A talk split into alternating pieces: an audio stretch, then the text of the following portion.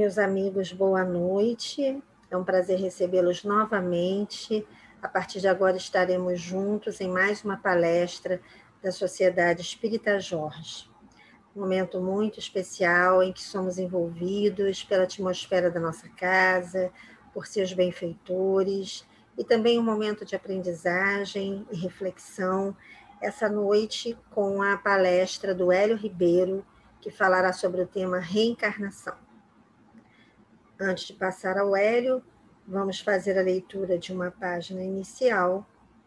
Essa noite do livro Caminho, Verdade e Vida, capítulo 161. Aproveitemos.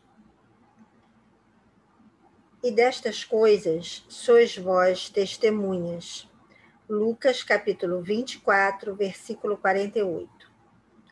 Jesus sempre aproveitou o mínimo para produzir o máximo com três anos de apostolado, acendeu luzes para milênios. Congregando pequena assembleia de doze companheiros, renovou o mundo. Com uma pregação na montanha, inspirou milhões de almas para a vida eterna. Converte a esmola de uma viúva em lição imperecível de solidariedade. Corrigindo alguns espíritos perturbados, transforma o sistema judiciário da terra, erigindo o amai-vos uns aos outros para a felicidade humana. De cinco pães e dois peixes, retira o alimento para milhares de famintos. Da ação de um Zaqueu bem intencionado, traça programa edificante para os mordomos da fortuna material. Da atitude de um fariseu orgulhoso, extrai a verdade que confunde os crentes menos sinceros. Curando alguns doentes, institui a medicina espiritual para todos os centros da terra. Faz de um grão de mostarda maravilhoso símbolo do reino de Deus. De uma dracma perdida, forma ensinamento inesquecível sobre o amor espiritual de uma cruz grosseira grava a maior lição de divindade na história. De tudo isso, somos testemunhas em nossa condição de beneficiários. Em razão de nosso conhecimento, convém ouvirmos a própria consciência. Que fazemos das bagatelas de nosso caminho? Estaremos aproveitando nossas oportunidades para fazer algo de bom? Vamos, nesse momento, elevar nosso pensamento a Deus, nosso Pai, a Jesus, nosso Mestre, agradecendo o Senhor por estarmos aqui juntos, por essa oportunidade de aprendermos, de evoluirmos com esses ensinamentos tão importantes da doutrina espírita. Que sua luz envolva todos nós, Senhor, neste momento, envolva o nosso companheiro Hélio Ribeiro e que possa sempre iluminar a nossa caminhada. Que assim seja, graças a Deus. Passamos então a palavra ao Hélio. Boa palestra. Meus irmãos, minhas irmãs, muita paz a todos. No Evangelho consta o ensinamento de Jesus. Vinde a mim vós que estáis cansados e sobrecarregados, que eu os aliviarei. Eu sou o bom pastor. Eu sou a luz do mundo. E esses, essas assertivas trazem para nós, nesses dias de grande renovação pela qual passa o planeta, traçam, trazem para nós a certeza de que tudo é mutável, nada é imutável, tudo se transforma, inclusive no que toca à nossa própria evolução espiritual. Temos o dever de nos renovar, temos o dever de mudar.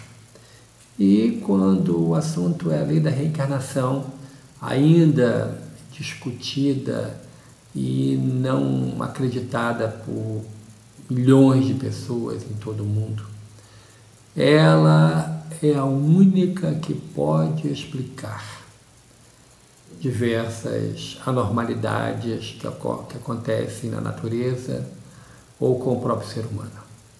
Só a reencarnação pode ensinar e dar os motivos através do qual algumas pessoas passam por situações tão difíceis. Só a reencarnação pode explicar situações difíceis, duras, de verdadeiro resgate que nós vivenciamos em nossa existência. Só a lei da reencarnação, ela como uma chave, pode trazer para nós a tranquilidade que precisamos para entender as vicissitudes que nos visitam. Allan Kardec escreveu sobre isso no Evangelho segundo o Espiritismo, no capítulo 5, quando trata as causas anteriores das aflições, nos dá a certeza de que aquilo que nós semeamos é o que nós vamos colher. Como consta lá na carta de Paulo aos Gálatas. De Deus não se zomba. Aquilo que o homem semear, isso ele colherá. Então, de acordo com a lei da reencarnação, a lei de causa e efeito, nós vivemos no fluxo, influxo e refluxo das nossas ações, atitudes, pensamentos, atos. Vivemos imersos em um mundo de ondas ondas mentais, a toda hora emitimos e recebemos. Somos emissores de boas ondas mentais, de um quilate superior, moralmente falando, ou somos emissores e receptores de ondas de baixo quilate moral? O que que nos apraz quando o assunto é pensamento, quando nós estamos nós conosco mesmos? o que que nos traz prazer. Quando nós optamos pela doutrina espírita e conhecemos o Evangelho de, de Jesus, vale dizer que nós estamos afirmando de nós para nós próprios que conhecemos Jesus. E aí temos uma obrigação natural sermos novas criaturas. Sermos criaturas compromissadas com a nossa evolução espiritual, com o bem coletivo, com o bem maior, começamos a aprender a pensar um pouco mais no outro, primeiro o outro, depois nós. Na página O Dever do Evangelho segundo o Espiritismo, Allan Kardec escreve sobre, de maneira magistral sobre a importância da gente cumprir com os nossos deveres. E quando o assunto é reencarnação, muitos de nós ainda temos sérios problemas ainda colocamos limites, como se fosse possível limitar uma lei, uma lei natural, como se fosse possível, moralmente falando, sermos espíritas até certo ponto. Não. Se nos confessamos publicamente espíritas, acreditamos nos postulados espíritas, acreditamos em tudo aquilo que a doutrina espírita ensina, apregoa e nos dá como um roteiro para uma vida melhor na Terra. Daí, quando acreditamos na reencarnação, começamos a entender as vicissitudes que nos visitam, como lições a serem respeitadas e vamos aprendendo pouco a pouco a sermos criaturas melhores. Vamos aprendendo a respeitar os limites que a vida nos impõe e vamos aprendendo que o segredo da nossa felicidade é a felicidade que nós vamos proporcionar ao próximo. Seremos felizes na mesma medida que fazemos os outros felizes. Então, disso tudo depende a nossa existência. Disso tudo depende o modo como nós vamos levar a vida. E os reencontros, encontros que nós temos durante a nossa existência são proporcionados através do nosso planejamento reencarnatório. Vivemos ao lado de pessoas com as quais precisamos viver. Ninguém é filho de ninguém por acaso. Ninguém convive com ninguém por acaso. Muitas vezes, na minha rotina como advogado, especialista em direito de família, quando entrevistando um casal que quer divórcio, ouço primeiro ela, depois ele, depois ouço os dois juntos. E algumas das vezes, analisando pela ótica dos ensinamentos espíritas, porque eu não sou um advogado espírita, eu sou um espírita advogado.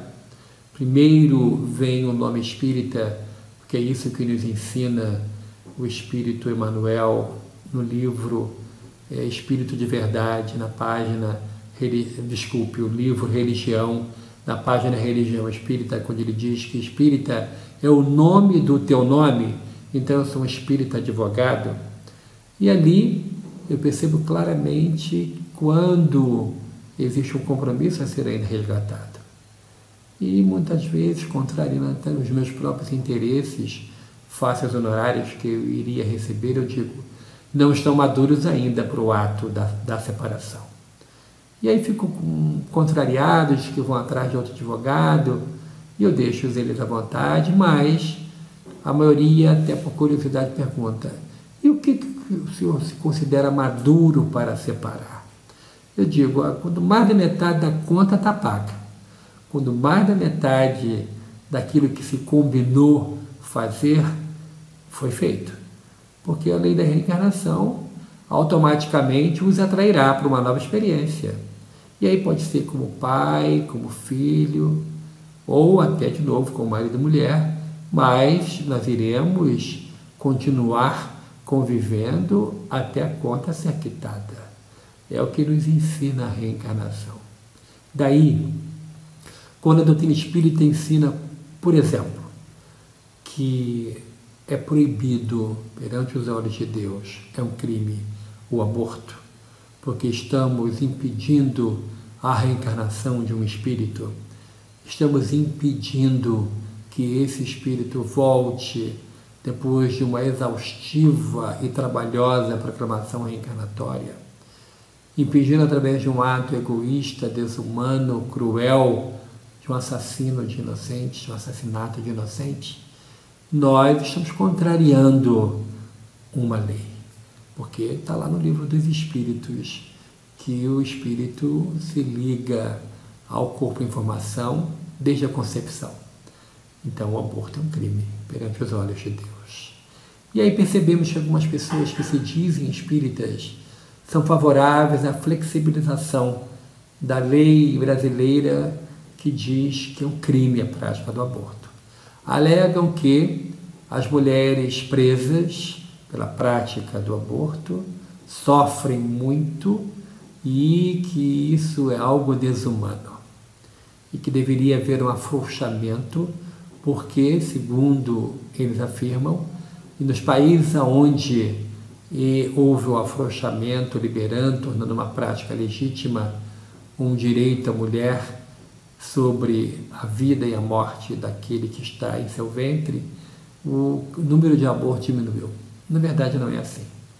Na verdade, como espírita, deveremos lembrar das consequências espirituais de nossos atos. E as consequências espirituais do ato do aborto são cruéis, dolorosas. Dores que acompanham a criatura por diversos anos. Então, quando nós, com base no ensinamento de Allan Kardec e dos espíritos codificadores, falamos e dizemos que não se deve afrouxar a legislação brasileira, é porque ela está completamente de acordo com o ensinamento da doutrina espírita, que impede a reencarnação. Impedindo a reencarnação, como voltará a criatura que precisa voltar através da necessidade da reencarnação.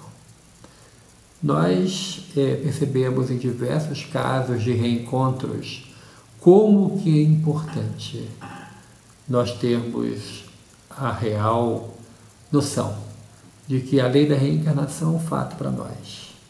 Para nós espíritas e para outros companheiros de outros credos, a reencarnação é algo é, inquestionável, e que é através dela e que nós vamos voltar ao cenário de uma operação bélica que é a vida na Terra. É uma guerra. Todo dia guerreamos contra nós próprios. Guerreamos contra os nossos impulsos, muitas vezes selvagens. Guerreamos contra o nosso eu, que nos impede de caminharmos para a luz. Guerreamos e muitas vezes somos derrotados quando cedemos aos convites daquilo que nós sabemos que é errado. Mas voltando à lei da reencarnação, ah, percebemos que ela traz para todos nós a certeza de que os reencontros necessários acontecem. As pessoas vão se reencontrando de forma natural e vão formando vínculos e vão se reencontrando. É, recentemente ah, percebemos, ou melhor, assistimos um documentário pela televisão de um fato ocorrido durante as Paralimpíadas, quando aconteceu as, as Olimpíadas no Rio de Janeiro, logo em seguida vieram as Paralimpíadas, que são as Olimpíadas destinadas às pessoas com um tipo de deficiência. E aí havia uma, uma corrida, um determinada é, esporte, aonde uma mãe vibrava muito porque a sua filha, campeã norte-americana daquele determinado esporte, ela estava indo muito bem nas provas classificatórias e tinha ido já para a final, para uma, uma, grande, uma grande disputa. E o repórter foi entrevistá-la. E aí perguntou sobre a filha, que era paraplégica, da cintura para baixo, e movimentando pelas mãos rodas, como se fosse uma cadeira de rodas de corrida, com uma rodinha na frente para direcionar, e aquilo era um exercício, o esporte que a filha praticava. E ela é, contou a história de sua vida, contou a história de sua filha que havia sido adotada em Moscou a menina era de nascimento russa, mas foi levada para os Estados Unidos, então era uma cidadã norte-americana. Contou a história de sua filha, única filha, que ela encontrou fazendo um trabalho em Moscou. Logo após a abertura é, da então União Soviética, da queda do regime comunista e da abertura do mercado russo para o mundo, Algumas empresas norte-americanas se instalaram na Rússia e ela foi uma representante de uma das empresas que foi instalar uma filial lá em Moscou.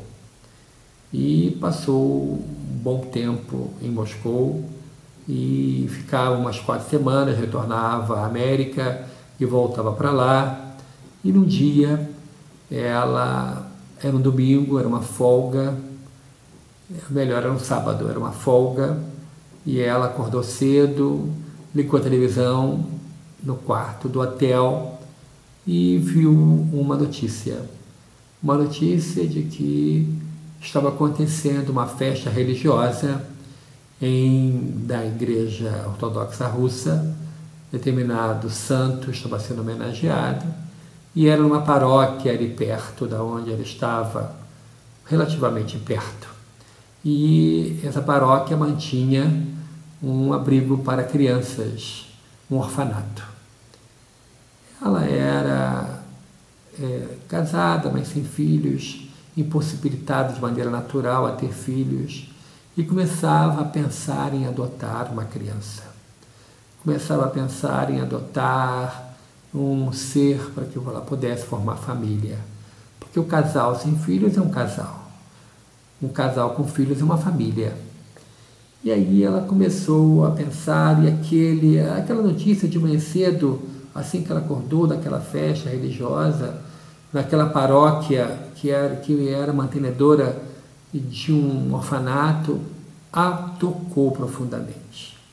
Ela não sabe explicar o porquê, mas após o café da manhã, ela foi à portaria do hotel, pediu um táxi e deu ao taxista o nome e o endereço uh, daquele orfanato. E foi. E tinha muita gente, era uma festa, barraquinhas, como acontece aqui nas quermesses católicas, nas festas religiosas promovidas pela Igreja Católica. E ela começou a observar tudo, olhar e viu uma criança, uma menina que se arrastava no meio do salão. Era um pátio grande, a menina se arrastava porque era paralítica da cintura para baixo. A menina devia ter uns 5 a 6 aninhos. E ela se chamava, digamos, Bárbara. E Bárbara, observando aquela menina, que vamos dizer que chamasse Maria, ela sentiu um aperto no peito. Um sentimento que ela nunca havia experimentado, uma saudade de algo que ela nunca viu, um amor, uma vontade de abraçar. E ela foi até o chão, pegou Maria ao colo e começou a acariciar a menina quando veio uma freira, toma a Maria de seus braços e disse que não era possível estrangeiros ter contato com as crianças. Ela retornou ao hotel e tentou esquecer daquilo, lendo sobre o, o trabalho dela, mas no dia seguinte ela acordou determinada a ir para o abrigo. E foi à porta do hotel e o taxista que havia levado no dia anterior estava lá. E ela disse: Vamos de novo naquele local. E o taxista falou: Mas hoje é domingo, deve estar fechado, não tem nada funcionando lá. Não, vamos lá, eu quero ir lá. E chegou. Realmente, estava fechado. E ela bateu na porta, insistiu no portão, uma portinhola abriu pequenina e uma freira a atendeu. E ela disse: Eu quero ver Maria. E ela disse, olhou, olhou. Foi a senhora que esteve aqui ontem? Sim. Pegou ela no colo? Sim. Um momento. E foi falar com a a Madre Superiora. E retornou. Retornou, abriu o portão e disse: A senhora pode entrar. Entrou e ela viu Maria. E ao abraçar Maria, ela chorou muito. Chorou muito, conversou, procurou saber sobre Maria. E a Madre Superiora disse: Maria está para adoção. Maria não tem pai, não tem mãe, Maria não tem ninguém. Mas quem vai querer uma menina paralítica da cintura para baixo? Quem vai querer ter esse trabalho? Quem vai querer ter essa pessoa com ela? E aí, Bárbara olhou para a base superior e disse: Eu quero. Eu quero porque eu me tomei de amores por ela. E ao sair do portão, ela perguntou à freira: Mas por que que você disse que não podia entrar e que depois disse que eu podia? O que foi que houve que você mudou de ideia? E a freira olha para ela e fala: Quando eu fui falar para a Madre Superiora que você estava aqui, Maria estava junto da Madre Superiora e disse: Deixa ela entrar. Eu sabia que ela ia voltar ela é minha mãe. E aquilo comoveu muito a Madre Superiora, comoveu a mim, e cedemos, e abriu. E ela foi pioneira, fez a primeira adoção internacional é, russa para americanos, logo após a abertura, a queda do Muro de Berlim, a queda do regime comunista, e com isso a menina foi para a América. E a mãe sempre dizia para ela: Você é uma pessoa comum, é uma pessoa normal. Essa dificuldade que você tem não vai te impedir de ser uma vitoriosa na vida. E colocou ela nos melhores colégios, e a menina estudava e a incentivou a prática de esportes. A incentivou a praticar esportes. E a menina começou a incentivada a praticar esportes e se tornou uma campeã estudantil primeiro naquela prática paralímpica e depois foi para o grupo municipal, estadual e tornou-se campeã norte-americana daquela prática é, esportiva paralímpica. Então tudo é possível aquele que crê. E através da reencarnação, nós vamos reencontrar as pessoas com as quais devemos reencontrar. Então, nem nos casos de adoção existe o acaso. As leis naturais permitem que, através daquilo que foi conhecido como lei da atração, de um livro que vendeu milhões de exemplares, é um livro não espírita, mas que fala exatamente sobre isso, que é consubstanciado na lei da reencarnação, nós vamos nos reencontrando. Nós vamos reencontrando com as pessoas com as quais temos que reencontrar. E através do conhecimento espírita, nós temos a oportunidade maravilhosa de evoluir, de crescer, de sermos criaturas melhores, de termos condições de, através do conhecimento doutrinário, darmos um salto na nossa existência, darmos um salto naquilo que é importante para todos nós. Uma vez, Chico Xavier, que recebia o povo em sua casa, durante os momentos em que ele recebia das cartas mediúnicas, uma mãe com uma criança que tinha uma deficiência é, no, no braço, um bebê, foi até Chico e disse: Esperei tanto para ser mãe, lutei tanto pela maternidade, engravidei, e Deus me deu uma criança assim. Me perguntar, Chico, por que, que Deus fez isso comigo? Chico, enchendo-se de piedade, acaricia a criança, pega da mãozinha do bebê, beija e diz assim: Porque Deus sabe da sua capacidade imensa de amar. Deus só concede filhos assim para as pessoas que têm uma capacidade muito grande de amar.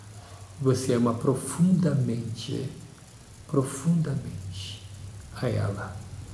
E é um reencontro. Vocês serão muito felizes. E a mãe saiu dali confortada, porque através da reencarnação descobriu que ninguém é mãe de ninguém por acaso. Ninguém é pai de ninguém por acaso. Temos então, através da lei da reencarnação, a explicação do porquê que dói, do porquê da dificuldade, do porquê dos limites e do porquê de algumas facilidades e do porquê que alguns têm como se fosse toque do rei Midas, aonde coloca a mão transforma em ouro, mas se bem utilizado, se bem utilizado tudo aquilo que Deus nos empresta, seremos bons mordomos. Iremos construir aquilo que nós vamos entender como algo de muito importante para todos nós quando o assunto é a reencarnação. Aproveitar bem a vida, tornar útil tudo aquilo que a gente faz. Me, me recordou nesse momento de uma personagem na história do nosso Brasil, ligada à cidade de Vassouras, uma das mulheres mais ricas do mundo, filha do barão de Vassouras, Eufrásia. Eufrásia, ela é, ficou solteira, tinha uma fortuna muito grande. Mudou-se para Paris quando seus tios queriam de alguma forma obrigá-la a casar. Era o finalzinho do, do Império, início da República, e ela mudou-se para Paris, dona de uma fortuna quase que incomensurável. E lá em Paris morou em um pequeno palacete com quatro andares. E ela foi a primeira pessoa no mundo a ter um telefone ligado a Bolsa de Valores de Paris. Ela negociava, vendia é, ações na Bolsa de Paris, com isso a sua fortuna multiplicava. Já próxima a desencarnar, Eufrásia retorna ao Brasil, vai viver no Rio de Janeiro, em, no Flamengo. E ali ela manda fazer o seu testamento. Não queria que fosse motivo de briga, entre os sobrinhos aquilo que ela deveria deixar. E ela então faz o seu testamento é, dando, criando uma instituição. Essa instituição, com base na cidade de Vassouras, deveria construir duas grandes escolas, uma destinada a meninos, outra a meninas. Deixou um dinheiro aplicado fora do país e com uma ordem para que o valor das aplicações fosse enviado para essas instituições, para que fosse uma mantenedora dessas instituições, que existe até hoje na cidade de Vassouras. E os seus caseiros, aqueles que cuidavam da sua casa, que hoje é Museu da Era, lá na cidade de Vassouras, a sua casa virou um museu. Ela, aos caseiros, deixou uma boa quantidade de dinheiro e pediu para que o seu túmulo no cemitério de Vassouras não tivesse nenhuma placa que pudesse identificar. Ela queria ficar como anônima. Utilizou bem daquilo que Deus lhe emprestou. Eufrásia Leite desencarnou e toda a sua fortuna foi empregada em benefício do próximo, das crianças pobres, que tiveram uma escola, tiveram abrigo durante um bom tempo. Então que possamos, meus irmãos, minhas irmãs, conhecedores que somos da lei da reencarnação, aplicarmos bem dos recursos que nós temos, sejam recursos monetários, financeiros ou recursos intelectuais, para que possamos deixar um legado na história de nossa existência na Terra e por onde passarmos, deixarmos um perfume, um perfume da caridade, pois fica sempre um doce perfume de rosas. Vai ficar sempre um doce perfume nas mãos que oferecem rosas, como diz uma canção religiosa. Que possamos, então, aproveitar bem a experiência reencarnatória, tendo a certeza de que tudo aquilo que Allan Kardec escreveu, tudo aquilo que os espíritos reveladores disseram a Allan Kardec, não é para ficar constando nos livros, e sim para o nosso uso diário, para que possamos mudar verdadeiramente, dia após dia. Muito obrigado que Deus nos abençoe com saúde e paz. Nós agradecemos ao Hélio por compartilhar conosco seus conhecimentos, sempre tão importantes. E mais uma vez, convido vocês a elevar o pensamento ao nosso Mestre Jesus e que ele possa sempre iluminar nosso caminho, que nós tenhamos a oportunidade de dividir os conhecimentos e as reflexões de hoje com todos os irmãos que não tiveram a mesma oportunidade. Graças a Deus, que assim seja. Uma boa noite a todos.